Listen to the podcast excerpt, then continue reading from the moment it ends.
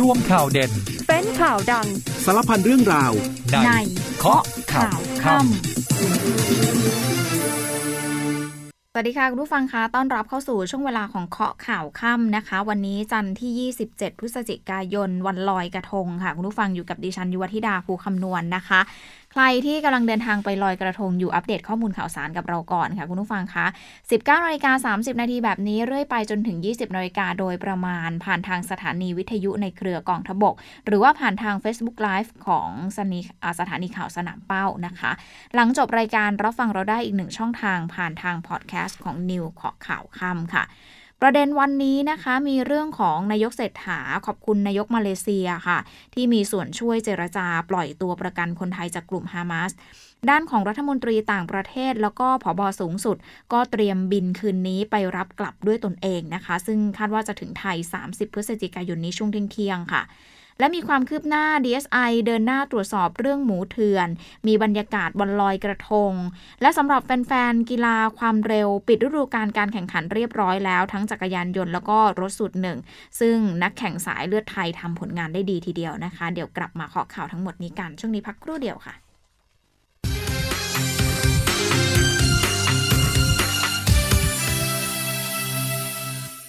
มาค่ะคุณผู้ฟังคะกลับมาเคาะข่าวกันต่อค่ะ เริ่มรายการวันนี้ไปติดตามภารกิจของนายกรัฐมนตรีกันก่อนเลยค่ะ ช่วงเช้านายกลงพื้นที่ไปที่ภาคใต้นะคะ ไปหารือทวิภาคีกับนายกรัฐมนตรีมาเลเซีย ก็เป็นการเร่งผลักดันความร่วมมือการพัฒนาพื้นที่ชายแดนไทยมาเลเซียค่ะ บรรยากาศที่ด่านศุลกากรสะเดาแห่งใหม่ที่จังหวัดสงขลาเช้าวันนี้นายเศรษฐาทวีสินนายกรัฐมนตรี และรัฐมนตรีว่าการกระทรวงการคลัง ก็เดินทางลงพื้นที่ค่ะ โดยให้การต้อนรับดาโตเซอรีอันวาอิบราฮิมนายกรัฐมนตรีของมาเลเซียแล้วก็มีการหารือทวิภาคี พบปะหารือในครั้งนี้ ถือว่าเป็นการต่อยอดจากการเดินทางเยือนมาเลเซียอย่างเป็นทางการของนายกรัฐมนตรี เมื่อเดือนตุลาคมที่ผ่านมานะคะ วัตถุประสงค์ก็เพื่อที่จะผลักดันความร่วมมือในการพัฒนาพื้นที่จังหวัดชายแดนไทยชายแดนไทยมาเลเซีย โดยเฉพาะเรื่องของการค้าชายแดน การท่องเที่ยว แล้วก็การอำนวยความสะดวกในการเดินทางข้ามแดนค่ะ ส่วนช่วงเย็นนะคะมีรายงานออกมาว่านายกรัฐมนตรีเศรษฐาได้ลงนามในคำสั่งนายกรัฐมนตรี แต่งตั้งคณะพูดคุยสันติสุขจังหวัดชายแดนภาคใต้ โดยให้นายชัดชัยบางชวดรองเลขาธิการสภาความมั่นคงแห่งชาติ เป็นหัวหน้าคณะพูดคุย และให้ตั้งให้แต่งตั้งเลขาธิการศูนย์อำนวยการบริหารจังหวัดชายแดนภาคใต้ ผู้แทนกระทรวงการต่างประเทศ ผู้แทนกระทรวงยุติธรรม ผู้แทนสำนักงานสภาความมั่นคงแห่งชาติ และผู้แทนกองอำนวยการรักษาความมั่นคงภายในภาค 4 เป็นคณะพูดคุยค่ะ อำนาจหน้าที่ก็คือต้องดำเนินการพูดคุยสันติสุขจังหวัดชายแดนภาคใต้กับกลุ่มเห็นต่างจากรัฐ และผู้ที่ก่อเหตุรุนแรงในช่องทางที่เป็นทางการ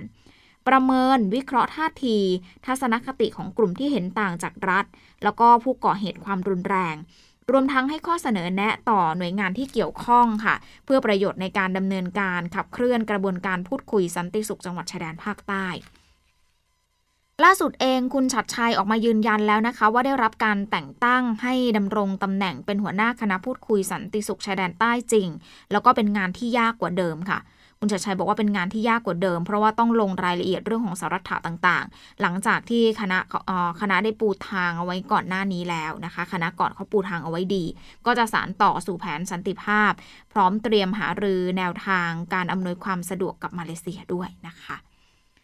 ทีนี้หลังเสร็จสิ้นภารกิจที่สงขลาค่ะนายกรัฐมนตรีเดินทางตรงมาที่สุขโขทัยเลย มาร่วมเทศกาลลอยกระทงเผาเทียนเล่นไฟที่จังหวัดสุขโขทัยจัดขึ้นอย่างยิ่งใหญ่ทีเดียวค่ะ ที่อุทยานแห่งชาติที่อุทยานประวัติศาสตร์สุขโขทัยในช่วงค่ำนะคะคุณผู้ฟังพูดถึงเรื่องวันลอยกระทง นอกจากที่สุขโขทัยแล้วเนี่ย แน่นอนเชื่อว่าทุกจังหวัดทั่วประเทศมีการจัดงานของตนเองค่ะ รวมถึงกิจกรรมลอยกระทง อย่างที่กรุงเทพมหานครเองก็มีหลายจุดนะคะ เตรียมต้อนรับนักท่องเที่ยวทั้งคนไทยคนต่างชาติที่เข้าร่วมกิจกรรม อย่างที่วัดอรุณราชวราราม ก็ยอดฮิตทีเดียว เป็นที่รู้จักกันทั้งในหมู่คนไทยหมู่ต่างชาติ ส่วนที่บุรีรัมย์ค่ะ เขาก็จัดงานสืบสารประเพณีลอยกระทงกันที่บริเวณด้านหน้าปราสาทเมืองต่ำคอนเซปต์ในปีนี้คือบารายศรัทธา สมมาสายน้ำปราสาทเมืองต่ำน้อมนำบูชาค่ะ ขึ้นเหนือไปที่เชียงใหม่มีการจัดงานประเพณีเดือนยี่เปงประจำปี 66 หรือว่าประเพณีลอยกระทงอย่างเป็นทางการนะคะ โอ้ท่ามกลางนักท่องเที่ยวที่มาร่วมงานเนืองแน่นทีเดียวค่ะ วันนี้จะมีการประกวดขบวนแห่สะเปาล้านนา แล้วก็เป็นค่ำคืนสุดท้ายด้วย ส่วนวันพรุ่งนี้นะคะ จะมีการประกวดขบวนแห่กระทงใหญ่ชิงถ้วยพระราชทาน พระบาทสมเด็จพระเจ้าอยู่หัว แล้วก็มีการแสดงประกอบแสงสีเสียง การแสดงพลุเฉลิมพระเกียรติโหยิ่งใหญ่แน่นอนนะคะ ซึ่งนายกรัฐมนตรีก็จะเดินทางไปร่วมด้วยค่ะ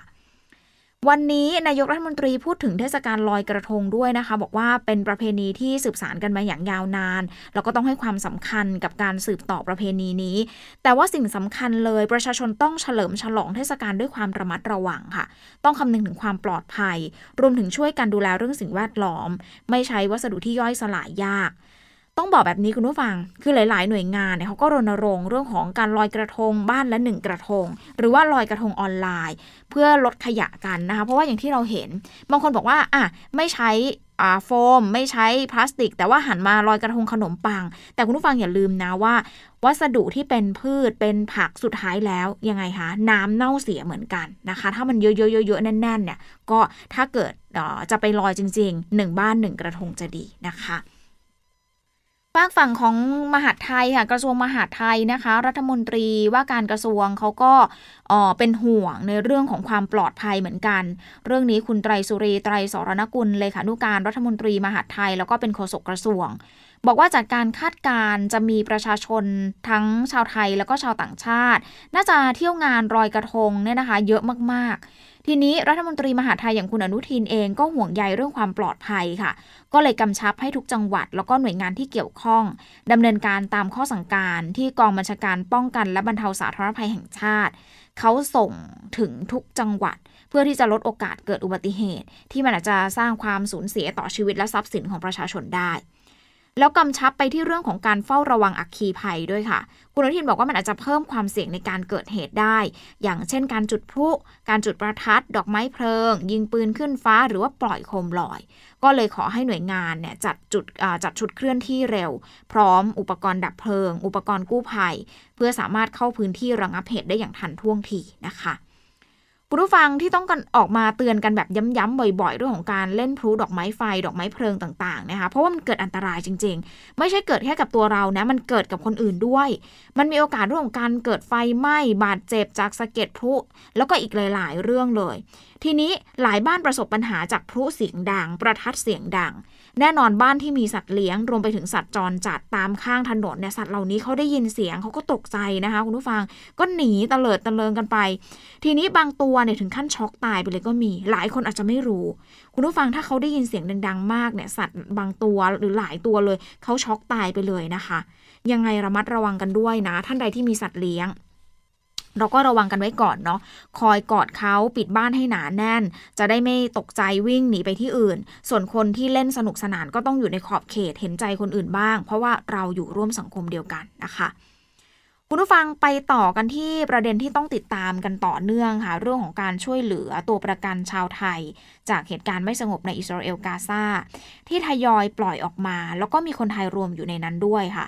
โดยนายกเศรษฐาก็ขอบคุณนายกรัฐมนตรีมาเลเซียที่มีส่วนช่วยในการเจรจาปล่อยตัวประกันคนไทย นายกให้สัมภาษณ์ไว้ก่อนเดินทาง พบปะหารือกับผู้นำมาเลเซียในการลงพื้นที่ภาคใต้วันนี้นะคะ บอกถึงกรณีการปล่อยตัวประกันคนไทยที่อิสราเอล ว่าจะมีการดูแลตัวประกันอย่างใกล้ชิด ซึ่งในซึ่งทุกคนเนี่ยปลอดภัยดี ภาพรวมก็ถือว่าเป็นไปด้วยดีนะคะ แล้วก็จะพยายามดำเนินการกันต่อไป เพื่อที่จะนำคนที่เหลือเนี่ยออกมาให้ได้ให้หมด ส่วนมีสัญญาณที่ดีหรือไม่ในการปล่อยตัวประกันที่เหลือนายกรัฐมนตรีก็บอกว่าเราพยายามทำอยู่นะคะ เรื่องนี้ค่อนข้างละเอียดอ่อน จึงอย่าเขาบอกว่าจึงไม่อยากพูดอะไร เพราะว่าฉะนั้นเนี่ยขอให้รอดูดีกว่า ถึงวันนี้มีการปล่อยตัวประกันกันทุกวัน ตั้งแต่ 10 คนและ 3 คนถึง 4 คนตามมา ยืนยันว่าจะพยายามทำต่อเนื่องต่อไป แล้วก็ยังขอความกรุณาในการเผยแพร่ข้อมูล ซึ่งตนไม่อยากพูดเท่าไหร่เพราะว่าเป็นเรื่องของความปลอดภัย ความปลอดภัยของตัวประกันเนี่ยสำคัญที่สุดจริงๆค่ะคุณผู้ฟังแล้ววันนี้เองนายกบอกว่าพบปะกับ อันวาอิบราฮิม ซึ่งเป็นนายกรัฐมตรีมาเลเซีย ก็จะบอกเรื่องของการขอความช่วยเหลือตัวประกัน เป็นเรื่องที่จะต้องพูดคุยกันวันนี้เลยค่ะ เพราะว่าต้องขอบคุณนายกมาเลเซียด้วยที่มีส่วนช่วยทำให้ตัวประกันคนไทยถูกปล่อยออกมา แล้วก็ส่วนตัวนายกเศรษฐาเนี่ยบอกว่าเข้าใจว่าช่วงการหยุดยิงจะครบกำหนดในอีก 24 ชั่วโมงนี้แล้วฉะนั้นก็จะต้องพยายามพูดคุย แล้วขอร้องให้นายกรัฐมตรีมาเลเซียให้ความช่วยเหลืออย่างต่อเนื่องค่ะ ฝากฝั่งของกระทรวงการต่างประเทศนะคะ แสดงความยินดีกับตัวประกันไทยที่ได้รับการปล่อยตัวชุดที่ 3 อีก 3 คน โดยคุณปานปรี แล้วก็ผบทหารสูงสุดเองก็เตรียมบินด่วนคืนนี้ไปรับตัวประกันกลับไทยค่ะ เรื่องนี้เปิดเผยโดยคุณจักรพงษ์แสงมณีรัฐมนตรีช่วยว่าการกระทรวงการต่างประเทศ ถึงความคืบหน้าการปล่อยตัวประกันเพิ่มเติมที่อิสราเอล ว่าเมื่อคืนที่ผ่านมาได้รับรายงานว่ามีการปล่อยตัวประกันเพิ่ม 3 คน ซึ่งขณะนี้กำลังรักษาตัวอยู่ที่โรงพยาบาลในอิสราเอลค่ะในคืนนี้คุณปานปรีพินทรานุกร รองนายกและรัฐมนตรีกระทรวงต่างประเทศ และพลเอกทรงวิทย์หนุนพักดี ผู้บัญชาการทหารสูงสุด จะเดินทางไปรับค่ะ และขณะนี้ประสานงานกับทางการอิสราเอล แล้วก็คาดการว่า 2-3 วันนี้จะมีการเดินทางกลับมาที่ประเทศไทยนะคะ ซึ่งมีการเตรียมเครื่องบินพาณิชย์เอาไว้รับแล้ว แต่คุณฟังล่าสุดเองเนี่ยนะคะก็มีรายงานออกมาว่าคนไทยเนี่ยนะคะจะเดินทางกลับมาถึงประเทศไทยในช่วงเที่ยงของวันที่ 30 พฤศจิกายน เพราะว่าคุณปานปีจะเดินทางไป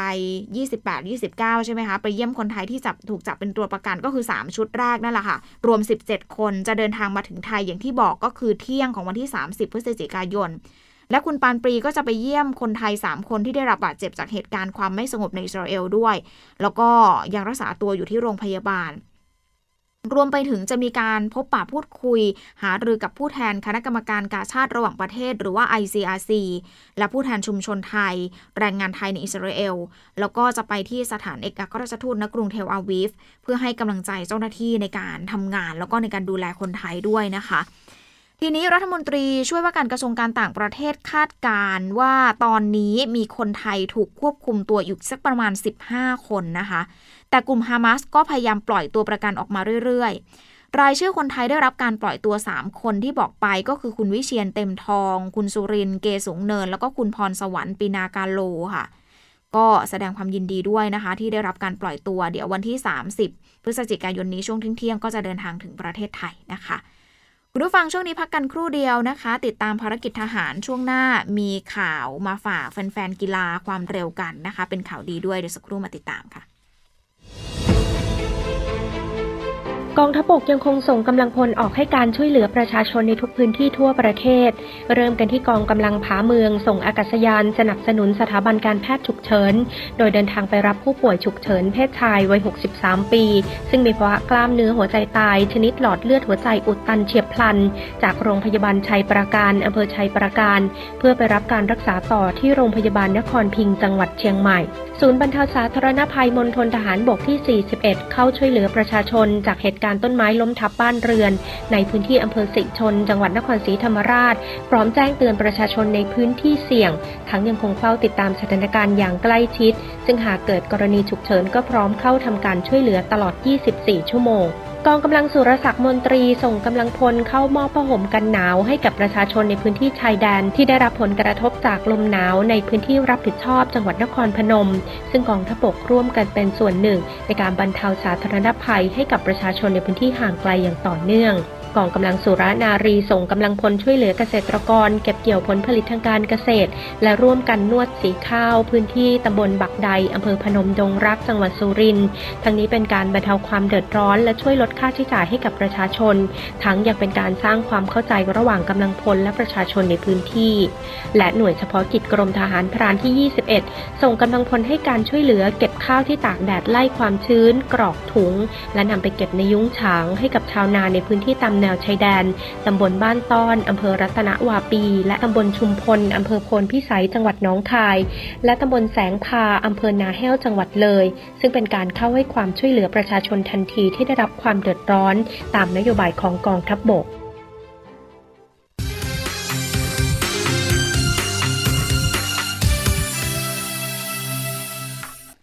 ช่วงสุดท้ายของเคาะข่าวค่ำค่ะ คุณผู้ฟังยังอยู่กับดิฉันยุวธิดาภูคำนวณนนะคะ กลับมาเบรกนี้อย่างที่บอกมาอัปเดตวงการกีฬากันหน่อยนะคะ แฟนๆกีฬาความเร็ว ปิดฤดูกาลการแข่งขันเป็นที่เรียบร้อยแล้ว สุดสัปดาห์ที่ผ่านมาค่ะ โดยในส่วนของการแข่งขัน MotoGP ที่สนามบาเลนเซีย ประเทศสเปน สนามสุดท้ายของการแข่งขัน แชมป์โลกฤดูกาลนี้ ตกเป็นของฟรานเชสโกบันยาย่านักแข่งรถจักรยานยนต์ชาวอิตาลีค่ะทำคะแนนสูงสุดได้แชมป์โลกไปครองค่ะ ส่วนรุ่นน้อง Moto2นะคะ ซึ่งมีนักแข่งสายเลือดไทยลงสนามด้วย ก้องสมเกียรติจันทราเจ้าของรถแข่งหมายเลข 35 จาก Idemitsu Honda Team Asia ทำผลงานดีต่อเนื่องตลอดฤดูกาลค่ะ มีโอกาสขึ้นโพเดียมหลายครั้ง ซึ่งหนึ่งในนั้นก็คือการได้ขึ้นโพเดียมรับถ้วยอันดับหนึ่งในการแข่งขันที่สนามในประเทศญี่ปุ่น ส่วนสนามสุดท้ายเมื่อวานนี้ที่สเปนเข้าเส้นชัยเป็นลำดับที่ 5 ค่ะ จบฤดูกาลด้วยคะแนนรวมเป็นลำดับที่ 6 ส่วนสนามใหญ่ของการแข่งขันฟอร์มูล่าวันที่สนามอาบูดาบี สหรัฐอาหรับเอมิเรตแม็กซ์เวิร์สแม็กซ์ เวอร์สแตปเพนนะคะ ซึ่งเป็นนักขับชาวดัชจากทีม Red Bull Racing คว้าแชมป์โลกเป็นสมัยที่ 3 ค่ะ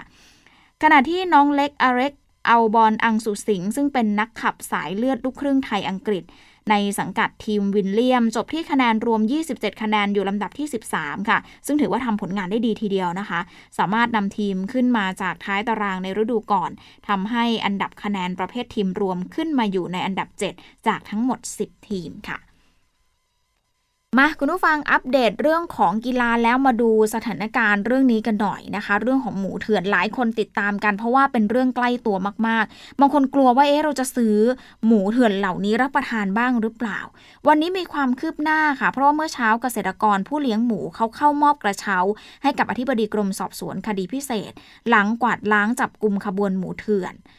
ส่วนความคืบหน้า DSI เตรียมลุยออกหมายจับนายทุนมากกว่า 10 รายค่ะ เกษตรกรผู้เลี้ยงสุกรรายย่อยทั่วประเทศประมาณ 50 คนเดินทางเข้าพบพันตำรวจเอกสุริยาสิงหกมลซึ่งเป็นอธิบดี DSI แล้วก็เจ้าหน้าที่ DSI เนี่ยนะคะ ไปมอบดอกไม้ มอบกระเช้า เป็นกำลังใจให้กับเจ้าหน้าที่ ในการทำงานปฏิบัติการกวาดล้างหมูเถื่อนเรื่องนี้ที่บดี DSI บอกว่าภายหลังที่ DSI รับคดีหมูเถื่อนมาเป็นคดีพิเศษ ก็ได้ทำการปฏิบัติหน้าที่อย่างจริงจังตรงไปตรงมา จนกระทั่งตอนนี้เองไม่ได้รับแรงกดดันจากใครเลยนะคะ หรือว่าจากผู้บังคับบัญชาก็ไม่มี มีเพียงคำสั่งจากนายกรัฐมนตรี คุณเศรษฐาทวีสินที่กำชับให้ทำงานอย่างตรงไปตรงมา เข้มงวดแล้วก็รวดเร็ว ซึ่ง DSI พร้อมที่จะทำงาน ส่วนความคืบหน้าการตรวจพบหมูเถื่อน 116 ตู้ ที่ได้การที่ได้มีการดำเนินการจับกลุ่มผู้ต้องหากลุ่มชิปปิ้ง 10 ราย กลุ่มนายทุน 2 ราย แล้วก็ส่งสำนวนฟ้องให้กับปปชเอาผิดกับเจ้าหน้าที่รัฐ ที่มีส่วนเกี่ยวข้องมากกว่า 10 รายขั้นตอนต่อไปค่ะ ก็จะเป็นการดำเนินการก็คือ ตรวจสอบกลุ่มนายทุนที่เป็นผู้สั่งซื้อเนื้อหมูเถื่อนนำเข้าประเทศทำให้เกษตรกรได้รับความเสียหาย แล้วก็ได้รับผลกระทบเยอะมากๆเลยเนี่ยนะคะ ขบวนการหมูเถื่อนเนี่ยมันมีผู้ร่วมขบวนการทำผิดอยู่หลายรายทีเดียวนะคุณผู้ฟัง ตอนนี้เจ้าหน้าที่เขารวบรวมพยานหลักฐาน แล้วก็จะมีการออกหมายจับ ติดตามจับกลุ่มกลุ่มที่มีตำแหน่งใหญ่ขึ้นตามลำดับ ตอนนี้ไปพบข้อมูลมากกว่า 10 คนแล้วค่ะมากหากหลักฐานมันเพียงพอแน่นอนเขาเอาผิดแน่ ๆ รวมไปถึงเจ้าหน้าที่ภาครัฐที่มีส่วนเกี่ยวข้องทุกราย ขอให้ประชาชนแล้วก็เกษตรกรมั่นใจนะคะ ว่าการทำงานของเจ้าหน้าที่ ซึ่งมีพยานหลักฐานทั้งหมด แล้วก็จะตรวจสอบอย่างละเอียด เชื่อว่าสามารถดำเนินการเอาผิดผู้ต้องหาได้ และถ้าประชาชนมีข้อมูลเกี่ยวข้องกับขบวนการหมูเถื่อนนี้ แจ้งข้อมูล แจ้งเบาะแสได้ที่กรมสอบสวนคดีพิเศษโดยตรงนะคะคุณผู้ฟังทีนี้มีเรื่องนี้ค่ะ หลายคนฟังแล้วอาจจะตกใจ มีคำขอบคุณจากเกษตรกรผู้เลี้ยงสุกร เจ้าหน้าที่ DSI ที่เขานำกำลังไปค้นบริษัทสยามแมคโคร เพื่อค้นหาหลักฐานคดีหมูเถื่อน 161 ตู้ หลังพบว่ามันมีความเชื่อมโยง มีเนื้อหมูเถื่อนนำเข้ามายังบริษัทแมคโคร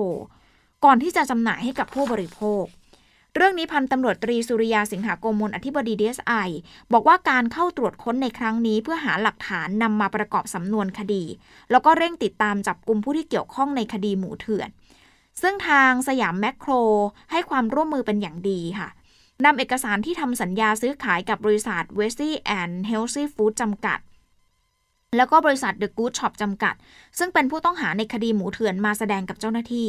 แต่มันต้องใช้เวลารวบรวมค่ะ เพราะเอกสารเนี่ยอยู่กับบริษัทย่อยที่กระจายอยู่หลายจังหวัดเลย แล้วก็สยามแมคโครเอง มีการซื้อขายกับบริษัทดังกล่าวมานานกว่า 10 ปีแล้วนะคะ มีมูลค่าการซื้อขายประมาณ 390 ล้านบาท ซึ่งจากนี้เองจะมีการพิสูจน์ทราบว่าบริษัทแมคโครเนี่ยสยามแมคโครเนี่ยเขามีเขาเป็นผู้เสียหายจริง ๆ หรือเป็นผู้มีส่วนรู้เห็นเกี่ยวกับขบวนการค้าหมูเถื่อนหรือเปล่า เรื่องนี้รองประธานเจ้าหน้าที่บริหารสายงานสื่อสารองค์กรบริษัทสยามแมคโคร คุณสิริพรเดชสิงห์ยอมรับว่าเคยซื้อขายกับ 2 บริษัทในคดีหมูเถื่อนจริง ๆ ค่ะ แต่ขนาดนั้นเนี่ยแมคโครประสบปัญหาเครื่องในหมูไม่เพียงพอ ก็เลยประสานไปที่ 2 บริษัทนี้ เพื่อให้ช่วยหาตับหมูมาจำหน่ายให้กับผู้บริโภค ซึ่งบริษัทดังกล่าวทั้งสองบริษัทเนี่ยนะก็นำมาให้ แล้วก็มีเอกสารการนำเข้าจากกรมปศุสัตว์มาสำแดง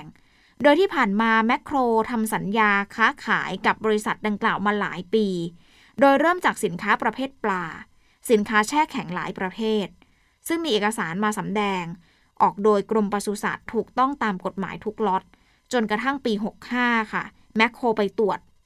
ได้มีการยกเลิกซื้อหมูกับ 2 บริษัทนี้ เพราะว่าไปตรวจสอบพบว่าเนื้อหมูเนี่ยมันไม่ได้มาตรฐาน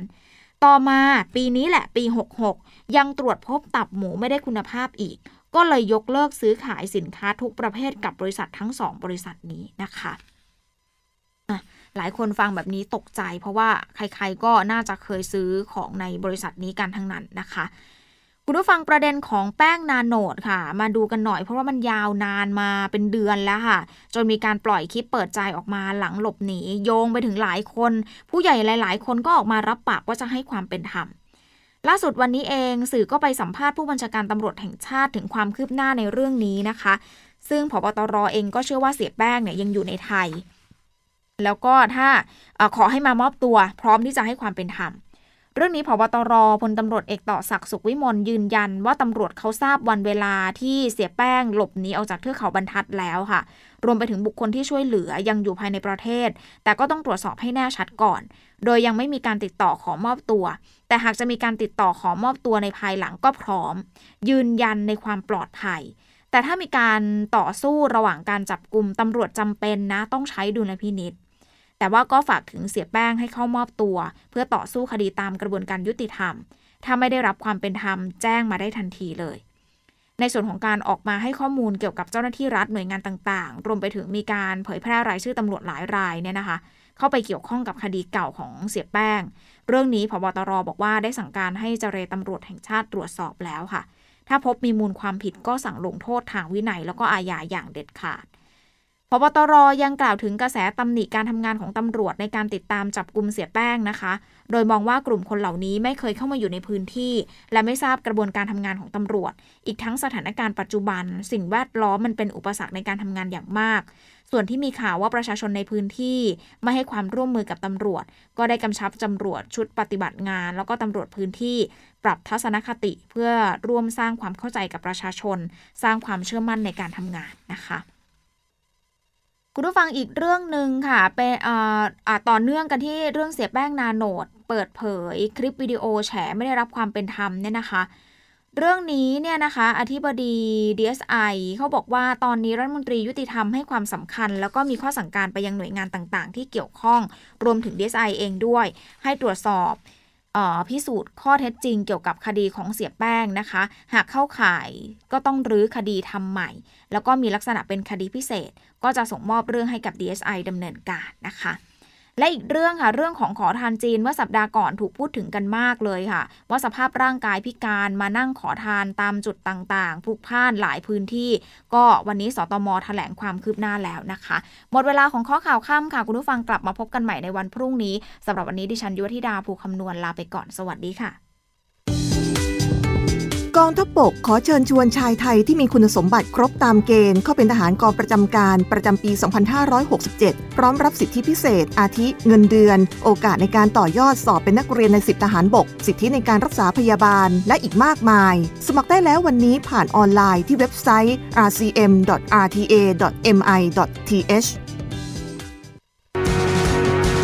มาแล้วจ้างานกาชาติประจำปี 2566 พิเศษสุดในโอกาสครบรอบ 100 ปีงานกาชาติ มาเลือกช็อปสินค้าแบบจุใจ และอิ่มอร่อยกับอาหารหลากหลาย พร้อมร่วมกิจกรรมย้อนวันวานและการแสดงที่หาชมได้ยาก 8-18 ธันวาคมนี้ที่สวนลุมพินี หรือจะเที่ยวแบบ 24 ชั่วโมงไม่มีเบื่อ ที่ www งานกาชาติ .com และ www b e s t c o t f a i r com อย่าลืมมาเจอกันที่งานกาชาติสวนลุมนะ